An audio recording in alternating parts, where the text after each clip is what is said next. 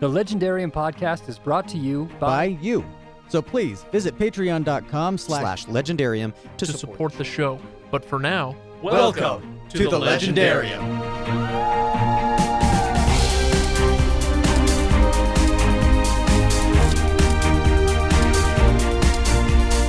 I, I got to say this. Are you saying that Amos is Santa Claus? Santa Claus. Santa Santa Claus with a gun. I don't know what kind of Santa Claus you believe in.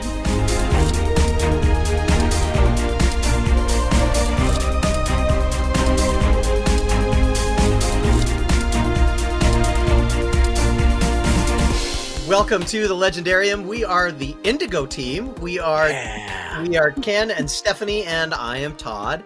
And we are here doing Abaddon's Gate, the second episode, the concluding the concluding episode of Abaddon's Gate or Abaddon's Gate or however we're going to say it this week. I don't know. Um, Uh, we we got to the end of the so so I just need to know first first and foremost when we got to the end of the book did you kind of go holy crap these were a couple of twists that I wasn't expecting just just tell me just tell me that there was a little bit of that I'm pretty sure I was the first one that said that. yeah. And you guys were still in like chapter 40. I was like, what are you guys doing? I can't talk about this if you haven't finished it. oh, it was so cool it was so cool well It uh, was fun watching the little the, the little uh, notes to each other though as we got from point to point. Especially Stephanie. She's Just like, I'm sending out so emojis." mad right now. when she said that I was like oh no Anna died I um, just, I, just, I just send out emojis every once in a while. I did chapter and I was like, here's an anger emoji. Here's a shocked faced emoji. It was awesome. This was probably the most. The second half of this book was probably the most fun that we've had with messages going back and forth. So you know, and Oh, we're doing yeah. all of that while we're in while we're in quarantine. So I was I was madly listening to the book, trying to get done with it because I had another book that I needed to stack up on top of it. So I'm walking around the neighborhood with my headphones on, and every now and again I'm like, "What?" And then I would be like, "That's awesome!" And my neighbors are look, looking at me like, "Yeah, yeah, he's really lost it. He's lost it. So much for social distancing for Todd." Todd Hey. doesn't have to be listening to a book to do that, though. So Oh, thanks, Stephanie. And it's true. Um, so we might as well start with a recap. Does it begin with when we last left our intrepid heroes, Kenn? Absolutely. And there's your recap. Thank you. Well, you know. hey, I don't I don't know what you guys have been doing during your social uh, your social isolation, but I have been reading and not recapping. I, all of those things I kept saying, "Oh, I'm going to do all this stuff when I'm stuck in my house and can't go anywhere." Yeah, I've been finding all sorts of other stuff to do while I'm stuck in my house and not going anywhere. And So it's been kind of great. But however, I, I will I'll allow me to give you a recap as if I were going to write a recap because it's pretty much the same thing. when we when we last left our intrepid crew of the Rocinante, everybody had come across the gate to the other side of the universe where there was an international speed limit. And then there was a mutiny and then everybody started shooting at each other and now we have a whole bunch of planets to discover the end. yeah, that that's that's that was kind of pretty much goes. it. Yeah, I don't know what to say to that. That was pretty much my entire recap. That was a terrible Bull- recap, Kenn. Bull dies. We're all sad. Nothing like giving it away in the recap. Dude, uh, his was not the saddest of deaths or murders or executions. So I think his was like for me the most obvious. it was it was fairly Like I was obvious. expecting it. Yeah, and it and it was kind of a mercy. Of course, twelve other Oh, people yeah. had died before then that I wasn't expecting, so I just assumed everyone was going to die at that point. So It was should we I mean should we talk about the death really quick? I mean Let's while let's we're talk here. about the body count on this one. uh, it was it was We honestly laugh. We should not laugh. That was a horrible thing to say and then laugh. But I'm just not- saying. They're they're not real body counts, Todd. They're not real body counts. they're not real that to makes- you, Kenn. If that makes you feel any better. they're So, real to me. I felt every single one of them. The one I Okay, did maybe not feel- all of them. I only felt really one of them that made the me mad. the so. one I felt was probably the one that you did, and that was uh, that liter- made me literally drop my jaw. Was Sam, was Samara's death? I was like, Okay. Holy cow. Now, let's uh, we're gonna we're gonna come back to that one because that was that I, mean the the writing was on the wall on that one, and I think we all saw it coming. And you, you just sit and watch it with the with the fascination that you watch a train wreck because you can't take your eyes off of it. You know what's going to happen. You can't stop it, but you don't want to look away either. Uh, either a train wreck or a horror movie, either would be an, an appropriate analogy, at least from my standpoint. Yeah. Um, when, but but but I don't want to talk about that first. I want to come back to that one. Let's Uh, end on a sad note instead of start on the sad note. well, basically, the whole thing is full of a lot of sad notes when you get to that way. Um, well, there are so- in kind of exciting notes toward the end, though. well, there's a, there's a bunch. Um, what, what do you make of what do you make? So when we left off, we've got Holden stuck in the in the in the space, and the Marines come over and they catch him, and they're dragging him back, and and then we find out that there's all this political wrangling going on behind the scenes, and that Bull is the one pulling the strings. What did you guys think of that? I liked I liked it in the sense that Bull was the one who probably should have been calling the strings anyway from the very start. Uh, Captain, uh, what's his name? Ashford. Ashford. Thank you. I was like, it starts with an A, and I can't remember, but Captain Ashford was woefully under-equipped to perform the the job he was assigned. But politics got us into this position, and now politics is making it more of a mess, and ultimately, politics is what's going to get us out of it. But Bull is, is kind of he he's kind of uh, not violating, flaunting all the politics. I guess in the sense that he's the one who knows what's going on on this big stupid um, it, uh, ship, and and he's basically going out of his way to violate every political rule he can in order to get things done. Yeah. So I, don't- I, I don't know if that's the end of the question that you ask now that I think about it, but whatever. Stephanie, what did you think about the the we we've kind of seen Bull transition from I'm going to keep my head down and do my damn job to somebody's got to do the right thing, and so it may as well be me. I think for me, I kind of felt like this is where Bull was going to end up anyway. Yeah. Like you knew that he he knows so much and how to handle the bigger problems that you know that he's going to end up being the one in charge. And he's going to end up being the one that's calling the shots and and dealing with the the bigger picture of everything. So when that all kind of started coming down and happening, um, especially once the mutiny really started and he took out Ashford and put him in their little jail or whatever. Like it for me, that was all. It was a natural progression for his character, and you could see that this is where he needed to be, and this is where his character was going to shine. You know, one of the notes that I made for myself was that Bull, Bull the warrior becomes the shepherd. Um, one of the, when I was when I was reading as he talks about the idea of all of these all of these people on their on their boats in the middle of nowhere, they all have to come together or they're never going to survive. And so he starts working on all of these uh, all of these uh, beside back channel communications to say, look, we've got room enough. We should pull everybody together. Let's make this work. Trying to find all of these pieces that make sense. What it for me as I'm as I'm watching this, I'm also watching the absolute inevitability of he knows he's going to die. It's just him choosing how and when. It's not that he's gonna he's not gonna take it lay, laying down. Um, although he probably would have if if Sam had built that little mech for him to be able to walk him everywhere. right. But but here, you know, the doctor's looking at him saying, "Uh, you can't do this," and he's like, "Shut up! I'll take care of myself. I'll, you know, you can you can put me in a coma when everything's done." I was I was very impressed by the writing that was done for that kind of a mindset. One of the things that's hard about uh, one of the and and for me personally, as I as I do as I read books that jump from character to character, from one character's perspective to another character's perspective, and and we see the world in those different characters, is how the personality has to change. It has to become terse. It has to become a little bit more hopeful. It has to become a little bit more thoughtful, whatever.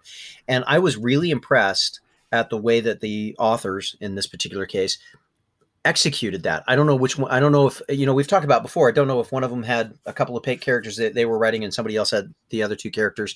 But they did a really good job of making it very clear when they were when they were presenting things from Bull's perspective. it was pretty terse. It was Mhm. clear. It was get it done. There's not a lot of time to think about the ramifications. It's just get it done because it's the right thing.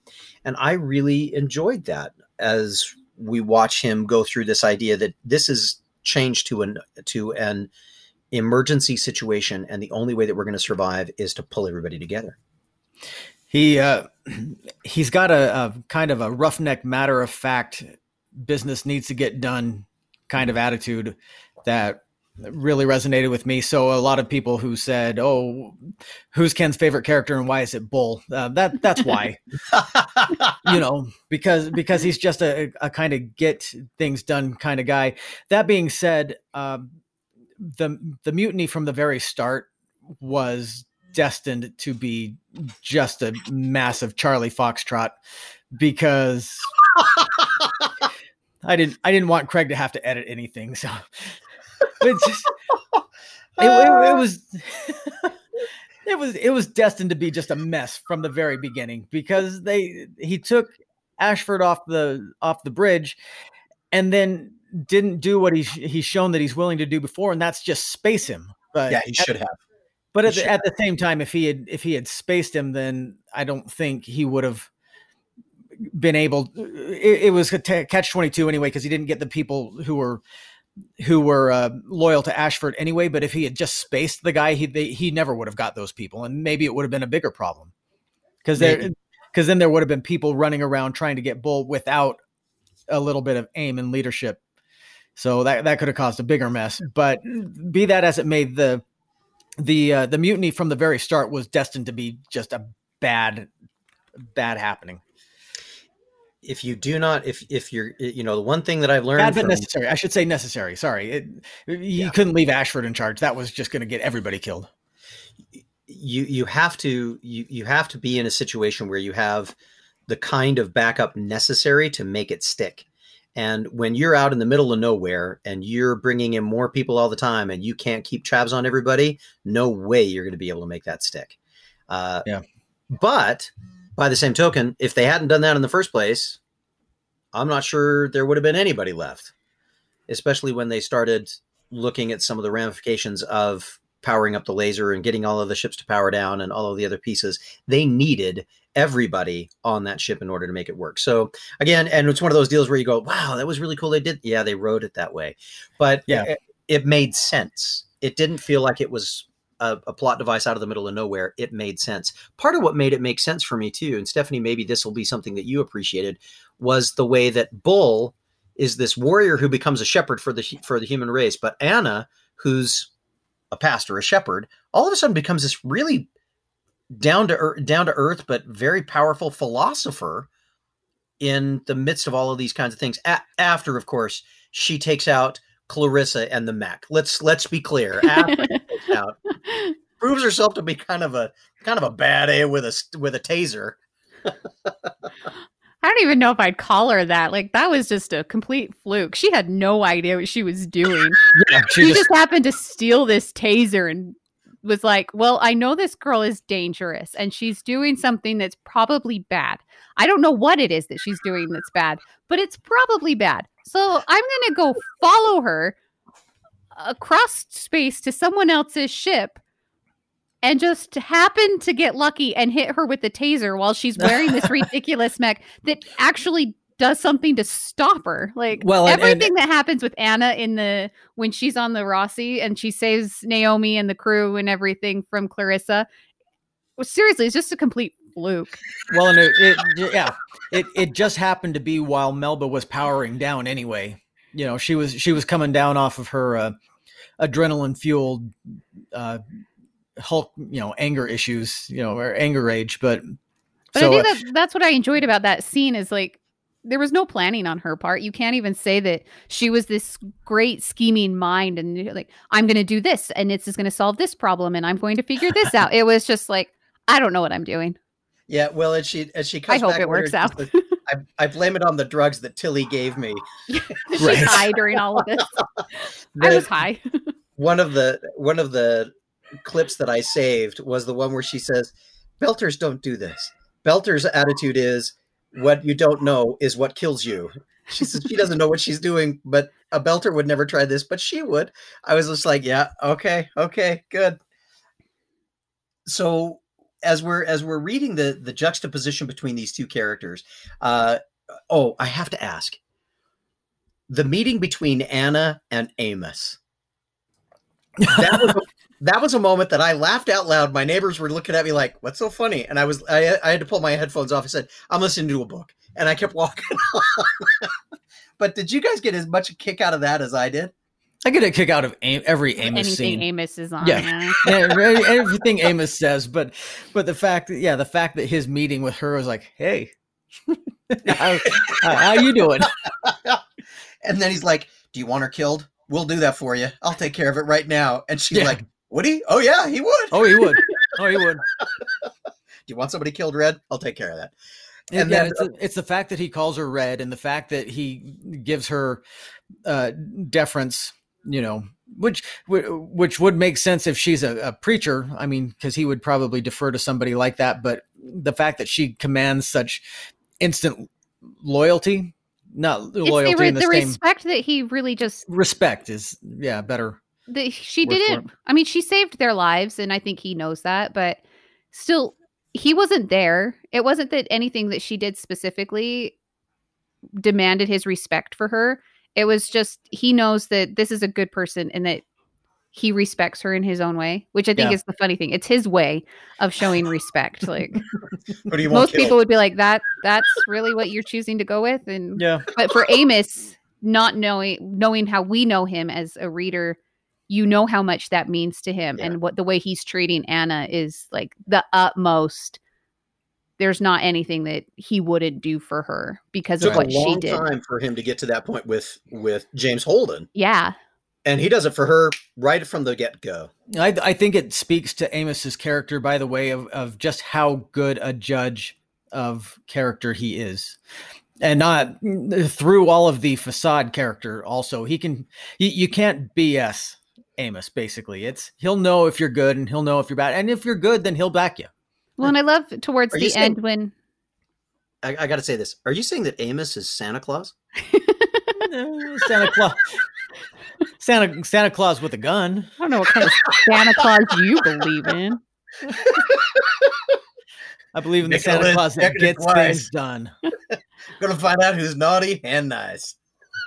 And then I'll kill him. I'm sorry. Wow, this, Amos Claus this is coming to town. That took a that took a real negative turn. Sorry, really Stephanie. weird direction. What, what were you saying? gosh. So towards the end, when they're doing, um, when they have kind of all separated, Anna's going to do her video, whatever, with the Radio free slow zone thing. Yeah. where she's the one that's trying to get everyone else on on her on their side to follow along with what she's saying and Amos is there and he's been tasked with pretty much just keeping her alive and there's a conversation that she has with the the host whatever her name is um Monica? No. Um Yes. Monica. Monica. is that what it was Uh, Yeah.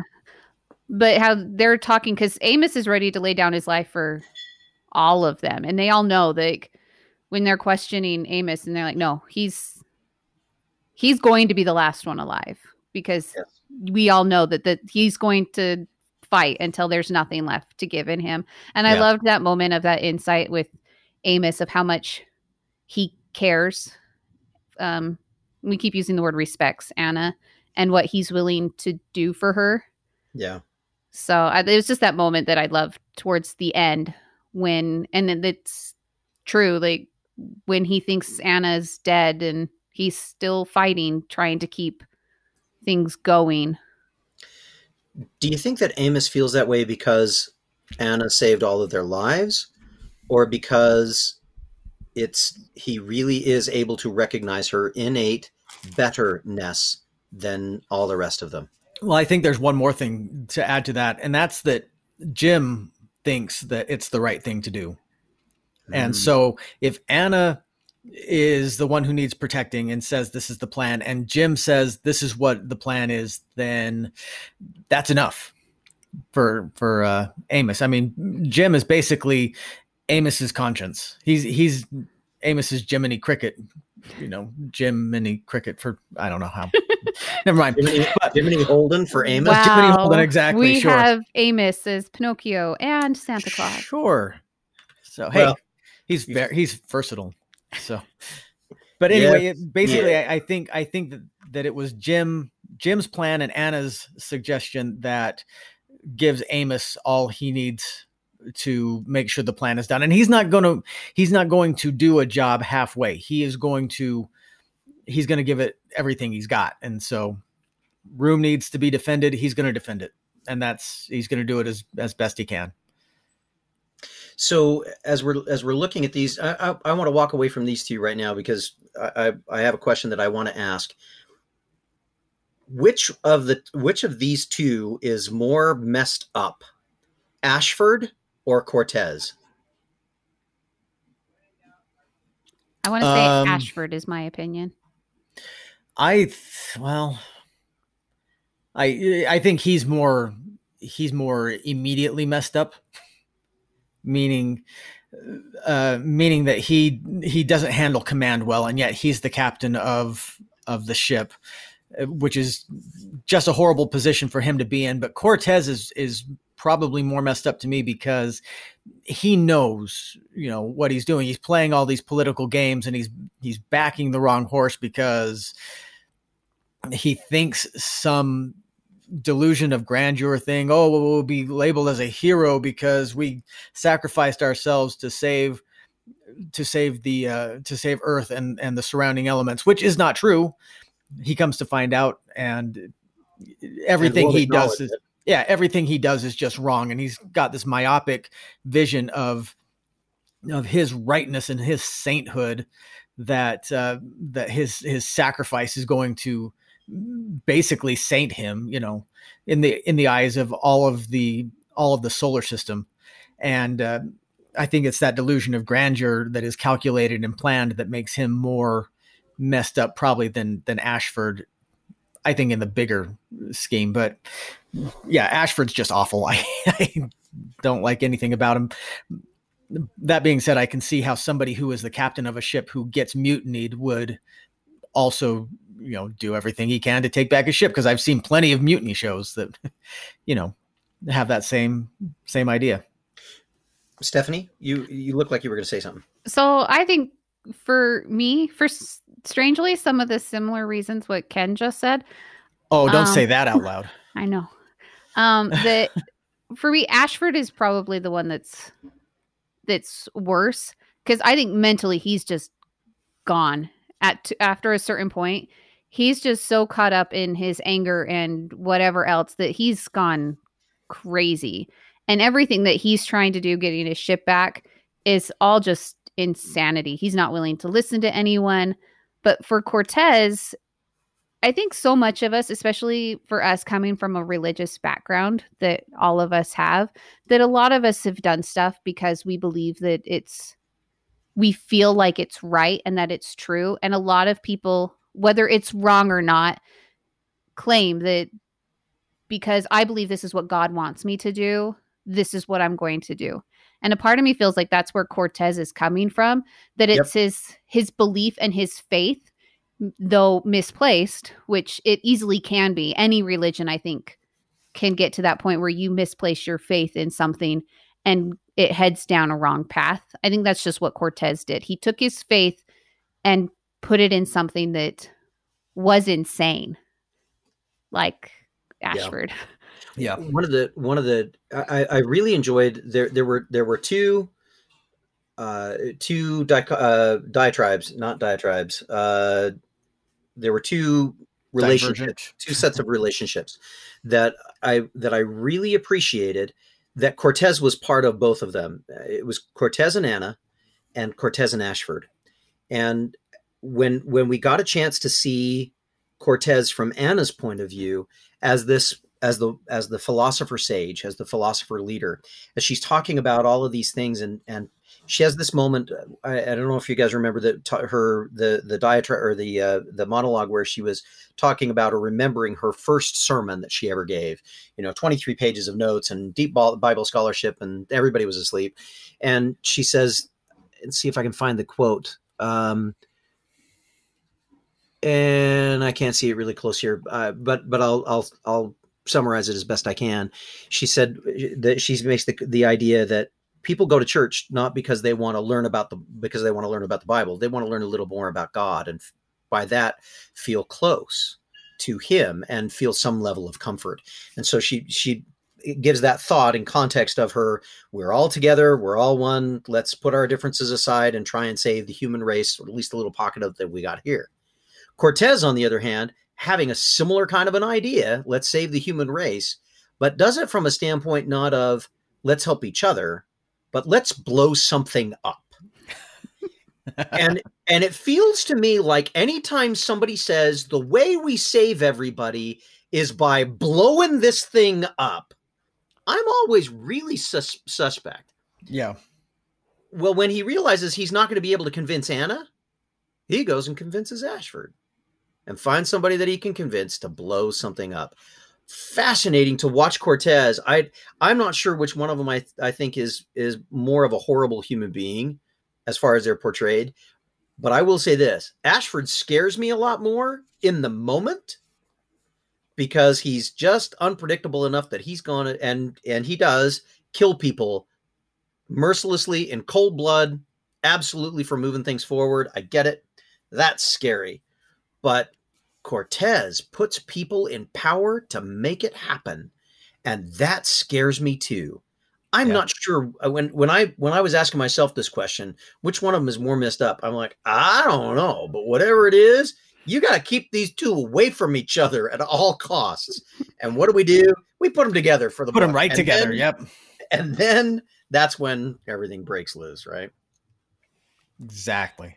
So, what did you think about the conversation, or did you did you have any thoughts about the conversation about Anna's conversation with the with the uh, sailor who fell, got his arm cut off because he was holding open a door, and they're going to give him a medal for it. And they had the conversation about labels and context. Did you guys did that did that impact you guys at all? I'm I'm trying to remember it uh, now, but uh, correct me if I'm wrong. It seems like I, it seems like it really uh, stuck with me, or I really agreed on it with the uh, sailor, in the sense that uh, he he basically he, he didn't need a, a, a label as as a hero, or he didn't need a medal or anything because he's just doing his job, and you know, and, and and that's that's it. He his his whole his Well, whole his uh, case- motivation is doing the job. Yeah. You know. Well, and in his case, he said I was almost unconscious for most of it. Oh, that's right. That's right. And he says, So if I if I fall into a combine, I I'm mercilessly, uh, you know, I'm I'm told I'm and I and I die or I lose my arm in a combine accident.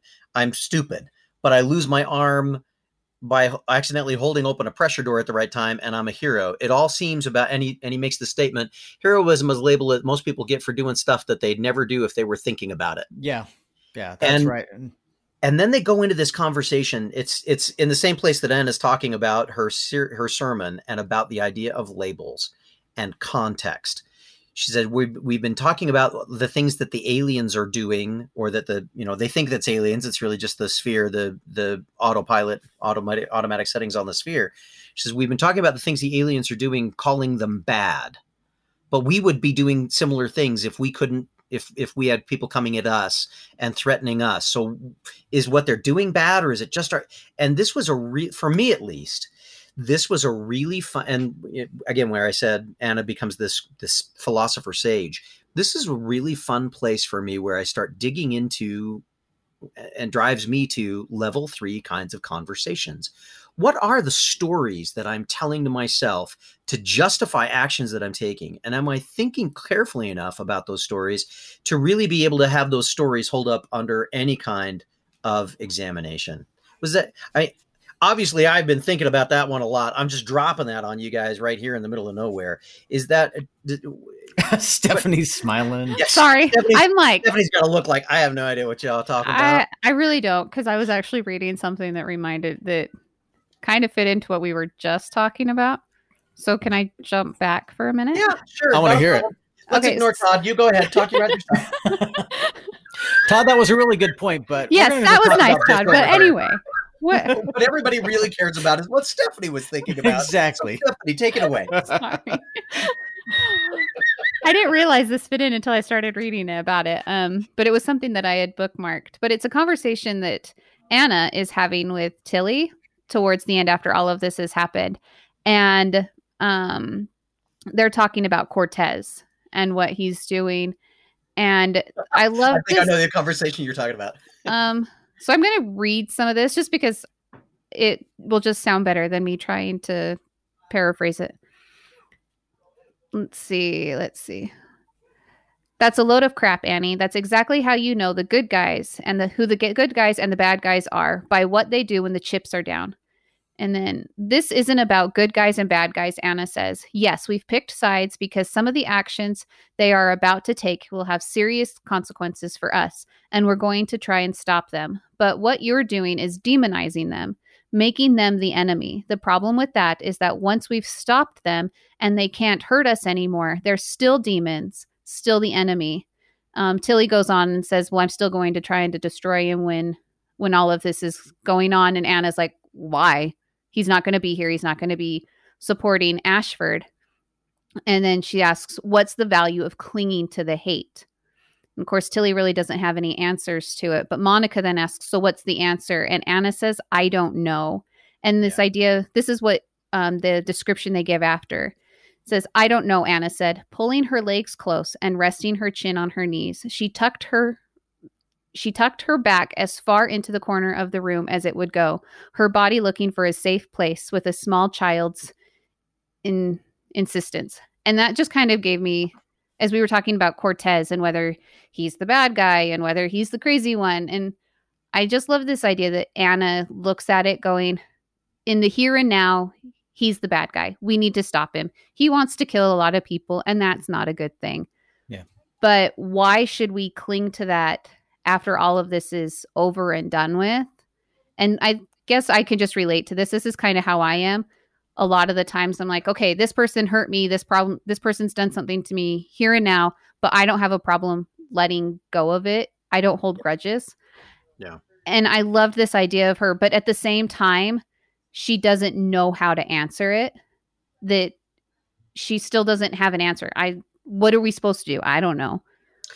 And I think this is a really this is a really powerful thing for uh, uh, uh, maybe it's a good a good level two kind of a conversation point too because right now in and and maybe it can be said for every period of time that has uh, high highly charged political debate and extremely polarized political opinions but I think we're we're seeing a very similar kind of a deal. We've we've got we've got an incredible energy to defend very specific positions on both sides of issues and and they're not just here in the United States they're around the world we see the same kind of polarization around issues that are going on. And we don't seem to be able to find a place where we can say yeah you're right. These are heavy issues that we have to deal with but you're still a human being and I can get along with you and we can figure it out. What we do is we say, and because you disagree with me, you're an idiot. I'm going to attach a label to you.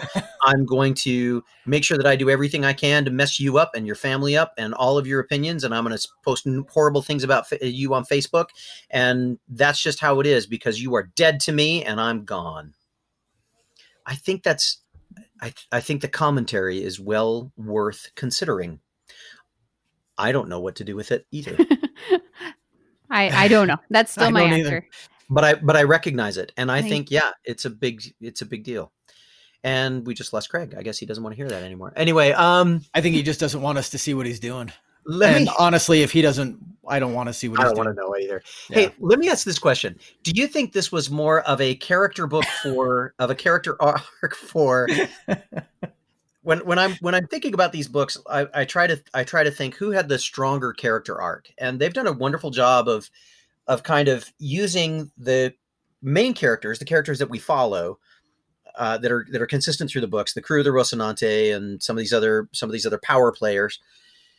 They they've used these characters to drive the character stories of these other people. We got Praxidike Meng, Meng and Roberta Draper. We got Miller in that first book where we were dealing with things. We've got uh, Avasarala that has been part of those deals. We've we've had these other characters that are that are being driven. In this one, we've got Melba or Clarissa, depending on whether it's the first half of the book or the second half of the book, uh, and then we've got Anna, and, and we got Bull too. We got Bull too. Again, I I get it, but but Anna and Clarissa really feel like they have these powerful story arcs.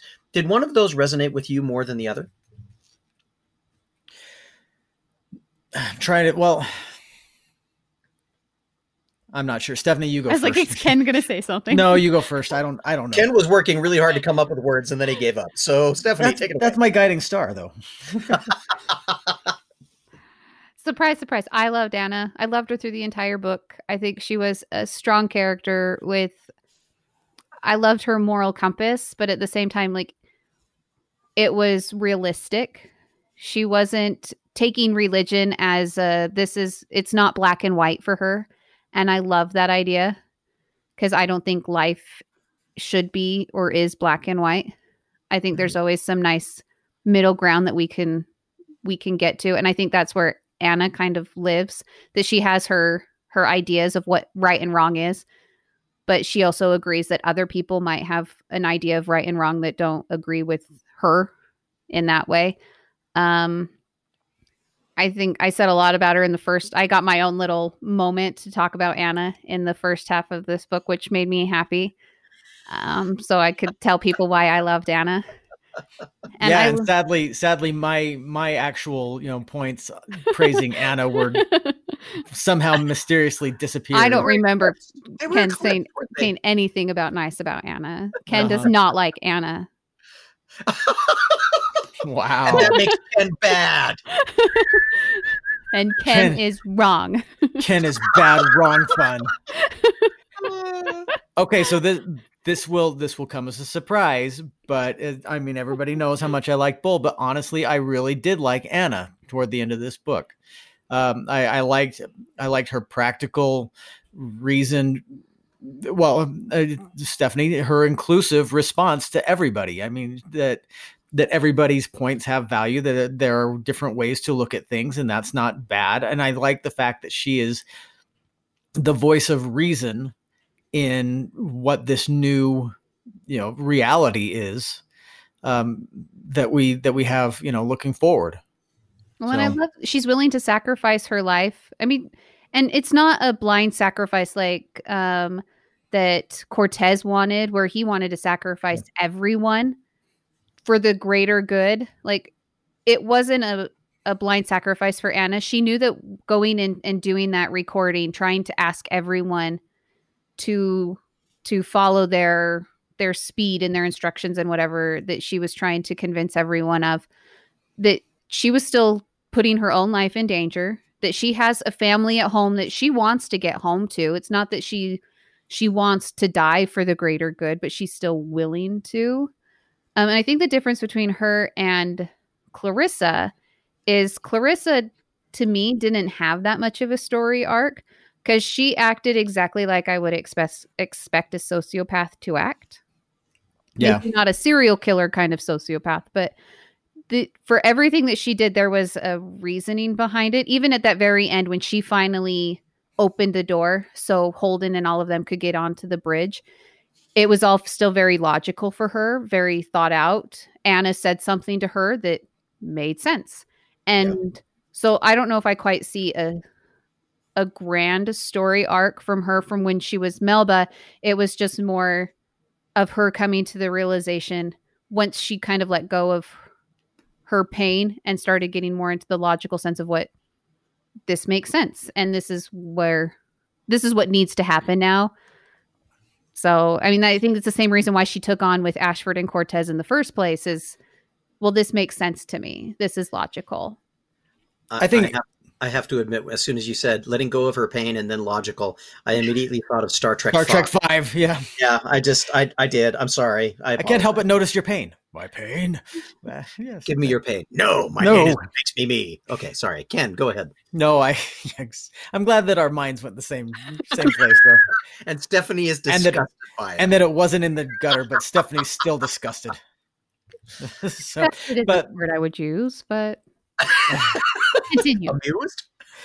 I I thought it was uh, I thought it was good that that Melba it, it felt like she came around a little bit uh, matured I guess a little bit from the spoiled socialite uh, life of comfort and privilege um, mindset that she had still sociopathic I, I agree um, but it seemed like a logical progression that she came to realize oh you know this is probably bad and not the way that I should be exacting my revenge. And my revenge isn't going to matter anyway. And oh, by the way, toward the end, she finally realizes, thanks to Tilly, your dad was not good anyway, you know, and Yeah. you shouldn't be taking this up. Can we can we talk about Tilly really quick? By the way, I mm-hmm. she was somebody I meant to bring up last time, but I wondered I wondered your, about your guys' impressions of Tilly and uh, how how you liked her or didn't like her or anything. Speaking of, speaking of the conscience of someone along the way, Tilly seems to be, at least for me, the the pragmatic view that has to show up and remind people uh, we've got some real things that we have to deal with at this moment in time. Yeah. At least they're real to me. Um, you know, when she talks about, oh hey, sweetheart, they got coffee. They got the only good coffee on the entire station right now. You you need to be friends with these people. They're like, how did you get ice for this? Oh, well, you know, me. I I promised them money. I don't care. Money's not going to do us any good if we get out of here. But if we get out of here, I got plenty. It doesn't matter. Mm. So I mean, Right. there's a, there's a level of there's a level of this person that I'm kind of like, I wish I had a friend like that. That was you know kind of like that. But at the same time, I'm like, and she is for for much of the book was completely out of touch with everybody else around and with everybody everything else that was going on until she gets to Anna and sees Clarissa and makes a real connection with the conflict that's going on. In fact, for me, it was kind of like you know Tilly's the Tilly's kind of the the the rich version of Amos. You know, she'll she's got money to do her thing. Amos has Amos has guns and, and muscles to do his thing. Tilly's the kind of the same way. She'll just whatever she you know if you, if you make friends with her, you're going to be in a good in a good place. Yeah. Um, and she's practical about it, just like And I- and she and she pulls no punches. She she makes no bones about it. She's not trying to say I'm a great person or anything like that. But but what I liked is that she reached out to Clarissa with a moment of real human compassion. And for me, if there's another if there's another kind of of level three story, uh, it's this way that Tilly and Anna reach out to Clarissa. That when they do it with compassion, when they do it with humanity, when they do it with genuine concern for the other individual, there's there's possibility that good things can come of it. And maybe that's just me being Pollyanna. Maybe it's me just being a little, little overly optimistic about the state of the human uh, human beings. But but I really believe that in in the face of, of terrible difficulties, when we reach out with humanity, with concern, with care, good things can happen. Can I add one other person into that group? I want to add Naomi into that group. There was Oh, a yeah, conversation yeah, I had on Discord after I asked, I was like, I need Naomi's backstory. Am I going to get Naomi's backstory? And everyone on Discord was like, Yes, yes, you will. You need to read this book. Um, but there was a moment that Anna is talking to the crew of the Roci about Clarissa, and she's asking them not to not to move forward with saying this is Clarissa and this is what she's done and she's a terrible person and Naomi asks why and um Anna explains to her that what's happened with Clarissa and what she's hoping to do with Clarissa and Naomi without really much thought about it says okay Yeah. and Yeah.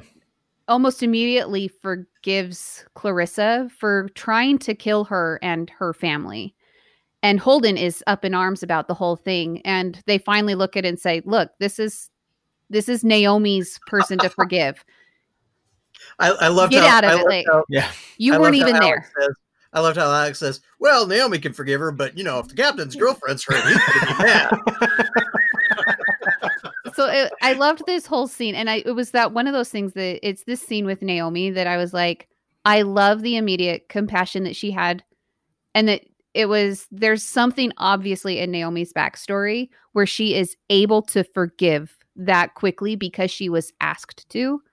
That Yeah. she's not holding on to that she's not going to hold on to this this hatred. And I I want I still haven't read it. I don't know what her backstory is, and I'm I'm planning on reading it. For those of you on Discord that have told me I need to, I'm still. Is it a short story? Which- yeah, it's which- one of. I don't. I. I was gonna say which novella is? uh, it's one of the novellas, and it should be the next. There's one. I don't know. I could probably. Every- find, it's on Discord under our author. Everybody keeps wanting us to read the Churn, but that's Amos's backstory. Yeah, there's Amos has a backstory. Yeah. Um, I don't remember which one Naomi's is. So I want to I want to go back really quickly, and I just want to I kind of put a, a a a punctuation on the this this conversation about who's who really are we following. It it felt to me as I was reading the as I was reading this particular book that what we were really reading was Anna's story, and that these other characters, all of these other characters, were characters that kept getting pulled into Anna's orbit, and whether it was Bull looking at her and realizing she can do what he cannot, or Clarissa being able to see, oh, she is helping me understand that there's a possibility that humanity can still, that I can recapture my humanity. Or Tilly turning around and saying, all right, well, you know, there are really genuinely good people in the world, even though I've been so jaded that I can't believe it. I really felt like as as we finished this one off, we were really reading Anna's story, and I loved it. I really did. It was I thought it was I thought it was a good story on levels 1, 2 and 3. She had a little bit of punching. She certainly was able to talk about some political philosophy, but also able to insert some really poignant uh, spiritual and uh, humanistic perspectives on how to live a good life. I really, really enjoyed reading this book from, especially as I got more and more used to the idea that this was Anna's story. Were there any scenes that jumped out at you guys that you want to talk about really quick before you know before we kind of move on and say where do we go next? Oh, I need to go back to my book. I'm trying to. Re- Everything I bookmarked is all Anna. Surprise! I'm not And the- surprised. Like. Anna. in the in the second half of the book, it all felt like a. Uh, it, it all felt like one big sequence, one big movie to me. I mean, everything was a singular sequence, and uh, uh, I, I I can't really find anything specifically, you know, uh, that stands out from that. Now that I while I'm thinking about it, but uh, other than maybe Bull's matter of fact. Oh, oh, oh, oh, oh. Yes, I do. I, I the two that remind that um, that stick out to me, and we were going to come back to it anyway, are uh, Serge's death and Sam's death, Okay. and uh, just the the quick, senseless, um, you know, matter of fact way that they happened. Just both of them kind of just dropped my jaw. Especially Serge's like, "Hey, you're not supposed to have guns." Bam. Yeah, yeah. Uh, Mirror images of It's each like, other. Wow, you know, and and Sam's just happened so quickly too. And you were talking about earlier, Todd, how you saw that one coming, and I I didn't until she was in the lift, you know, until he called her up and called the uh, the assistant uh, chief engineer up, and then I was like, oh, this is this is not going to be good. And Yeah. sure enough, you know, Sure enough, it wasn't. so Stephanie, what about you? Any scenes that stood out? Those were probably. I think those were the ones that got emoji faces. Um, someone died, I was like, "What the?" Because I, I agree. I really didn't see them coming. I wasn't surprised that they died. It was more of how and when they died. Because like by the time Bull dies, it's like, yeah, you're in the middle of a fight. You expect people to die in the middle of yeah, this epic battle. But when Sam died, I was I was shocked. And all like there was there was no build up to it. There was no talking back and forth as to like he didn't give her a chance at all and it was shocking to me. And yeah. I really I took that one hard. I was like Well, and, and the crew's reaction was was our reaction, honestly, because here she's been with us for three books. The only other person in other than the crew, basically, that's been with us for three books, and we've kind of grown invested in her. And Yeah. now, wow, just like a snap of the finger, she's gone.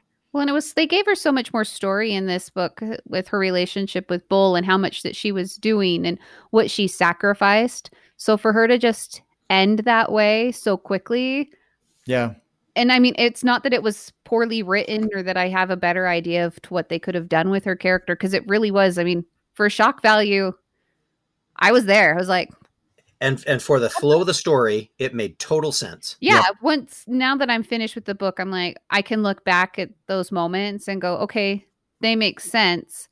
And so by the time we got to Serge's death, like and he was shot point blank, I was like, oh, okay, yep, they've done that before. It's it was still hurtful and I was still surprised by it, but it wasn't Yeah. quite as shocking as as Sam's death was for me. Yeah. Yeah. That was a that was a powerful moment. That's I for was sure. I was angry when they killed off Sam. I like Oh yeah. I know you were. Yeah, that was Yeah, the you one we got. what? Oh my God! Oh, my was- phone goes. My phone goes. Stephanie? Stephanie's man. Stephanie hadn't Look that. read it yet. that was the hard thing.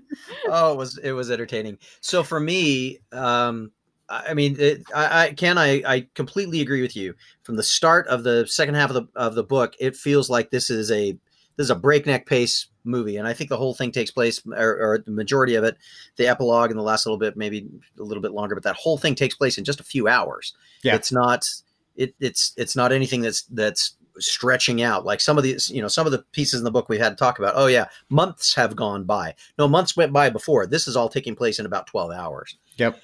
but um for me it was after all of that on the Roci when when holden is talking to the miller apparition again and he looks at him and he says doors and corners kid i keep telling you you humans are too stupid to understand what's coming he says it's almost uh he says uh, I actually, I actually pulled that one. He, he says, "Well, you'll learn your lessons soon enough, and it's not my job to nurse raid the species through the next steps."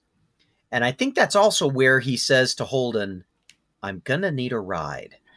Yes. Yep. That's So, with that in context, interesting Does- setup for coming up.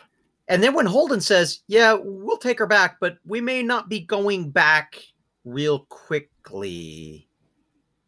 Is it just me or does that set this up for a real good? Let's take a trip through the looking glass, Alice, and see what happens when we go through one of these other gates. Well, they're going to go Well, I- so many places now. I, I think the moment that Holden had his uh, his little uh, vision of what happened before and uh, how there are uh, tons of these gates out there, you know, attaching worlds to worlds that it was basically foregone that we've just expanded the universe and now we've got all these new planets to basically uh, Star Trek our way to or or you know see what's out there. It's basically a it's going to be a gold rush for new resources and uh, new species and let's let's see what we can find. It's basically what what the next book is all about. I mean, even the title references the lost city of gold. You know, the city Yeah. of gold. So We we get we get the human race to a point where they can actually almost work together for a few minutes.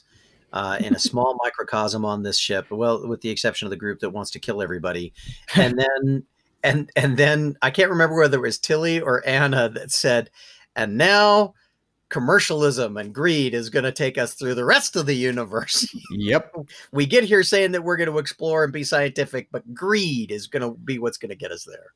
that's Kinda absolutely right. Um, I did, I did want to, I did want to share. I mean, there were some, some other really good quotes in the book. I mean, obviously, this full of, full of some great quotes. The one about violence is what we do when we run out of good ideas. Great quote. Um, the, the one about the one where Clarissa was looking at Cortez and saying, "There's a difference between tragedy and evil. You haven't seen evil. Evil is me." Uh, that was that was kind of a fun little quote. But my my I think my absolute favorite quote in the entire book, and I'll invite each of you to give your absolute favorite quote as well if you have one. But my I think my absolute favorite quote, it was from an Anna chapter or Anna. And it said, She felt that politics was the second most evil thing humanity had ever invented, just after lutefisk. and as a as a boy who grew up in Minnesota, I'm telling you, uh, I think I think I'm with her. Do either of you guys have a have a quote that you that you say to yourself, you know what? Yeah, this is this is my one I want to end on. Go ahead, Stephanie. I'm still looking for mine. I have a feeling yours has involves Anna. How did you know? Um, so I've had this up on my phone for a little bit, but um, this is from when Anna first shows up on the Behemoth, and she's been walking through and looking at what the human race could do. But um, she comments, she says, Show a human a closed door, and no matter how many open doors she finds, she'll be haunted by what might be behind it. And I just loved that idea. And it kind of fits with as we open all of these gates across the universe, that you know that the human race is going to have to go into them. There's no way that the way that they've created this, that they're going to be able to just ignore what they've just opened up. And I think that's just how we are as a race that we're always going to wonder what's behind that closed door and have to know what's there because we're just a curious group of people. It is Love it. true. I like this one. Uh, speaking of Holden, it was a lesson he'd never forgotten. The humans only have so much emotional energy. No matter how intense the situation or how powerful the feelings, it was impossible to maintain a heightened emotional state forever. Eventually, you just get tired and want it to end. I think that goes. it it goes for both um, intense adrenaline-driven situations, and it also goes for new situations that that may not be adrenaline driven but are are bigger or more awesome than anything you've discovered before where eventually the majesty wears off you know what i mean like here here we are going into book 4 where all of a sudden we have all these new worlds and space is vast now and we can go see all this stuff eventually that gets tiresome Oh, and here I'm thinking I've been in my house for two months now and I am done. oh there's that too Who I I, thought it'd be nice to sit at home and not do anything. No, I'm done. Not eventually you just get tired and want it to end yeah yes, yeah. Well, eventually and, you just want to go outside and some people would probably say that's true of podcast episodes as well. Um, we are we we need are this one to end. we we're Now. start we, now we've got book four Chibola Burn. Uh, is it Chibola Burn? Cibola. Cibola Burn? Yep. Chipotle Burn? I don't know. We're gonna Burn- let Kenn decide how to pronounce all of these Cibola titles. burn. I'm I- gonna wait till it. you, you don't want to do that gets read- because for, for the longest time I didn't know how to pronounce it, so I just kept calling it ciabatta bun. so I'm with you. I'm with you. Uh, well, we we Cibola though, that's how it's I- pronounced. I think we are. I think we're going to try and talk Stephanie into one more before we make a decision as to whether or not we're going to continue to move forward. Uh, I know that I know that for many of you, you want us to go all the way through this series, and and we are. I, I, I guess the easiest way to say it is we're we're at a place where if we stopped, we could say, yeah, we're kind of done, but we kind of want to go with you through those gates. So. We're willing to give it one more book. We'll see how this one goes, and if the next book is is really quite good, then maybe we'll go a little further. Uh, but we, we- at least we're going to do the next one. So Cibola Burn, Cibola Burn, Cibola burn. Cibola Burn. Yep. I have no Craig's idea. just laughing. Cibola. Like, what are you guys talking about? Craig, Craig probably is sitting there with his with his. He's he's like, well, linguistically, let me tell you how this would work. The lost, Craig, the lost would you like of to would you like to say that for us? Uh, no. No. well, in, in that case, ladies and gentlemen, we will be reading the next one. That'll be coming out a little bit, uh, a little bit from now. We'll keep our we'll keep our little Indigo team together, and uh, have some fun marching through the next book and see whether or not it strands us on another planet all the way across the solar system and leaves us wanting to die. In the meantime, have some lutefisk. Oh wait, it's not Christmas time, so that's probably not being made. Well, maybe just have some lemonade and coffee. We'll talk to you next time.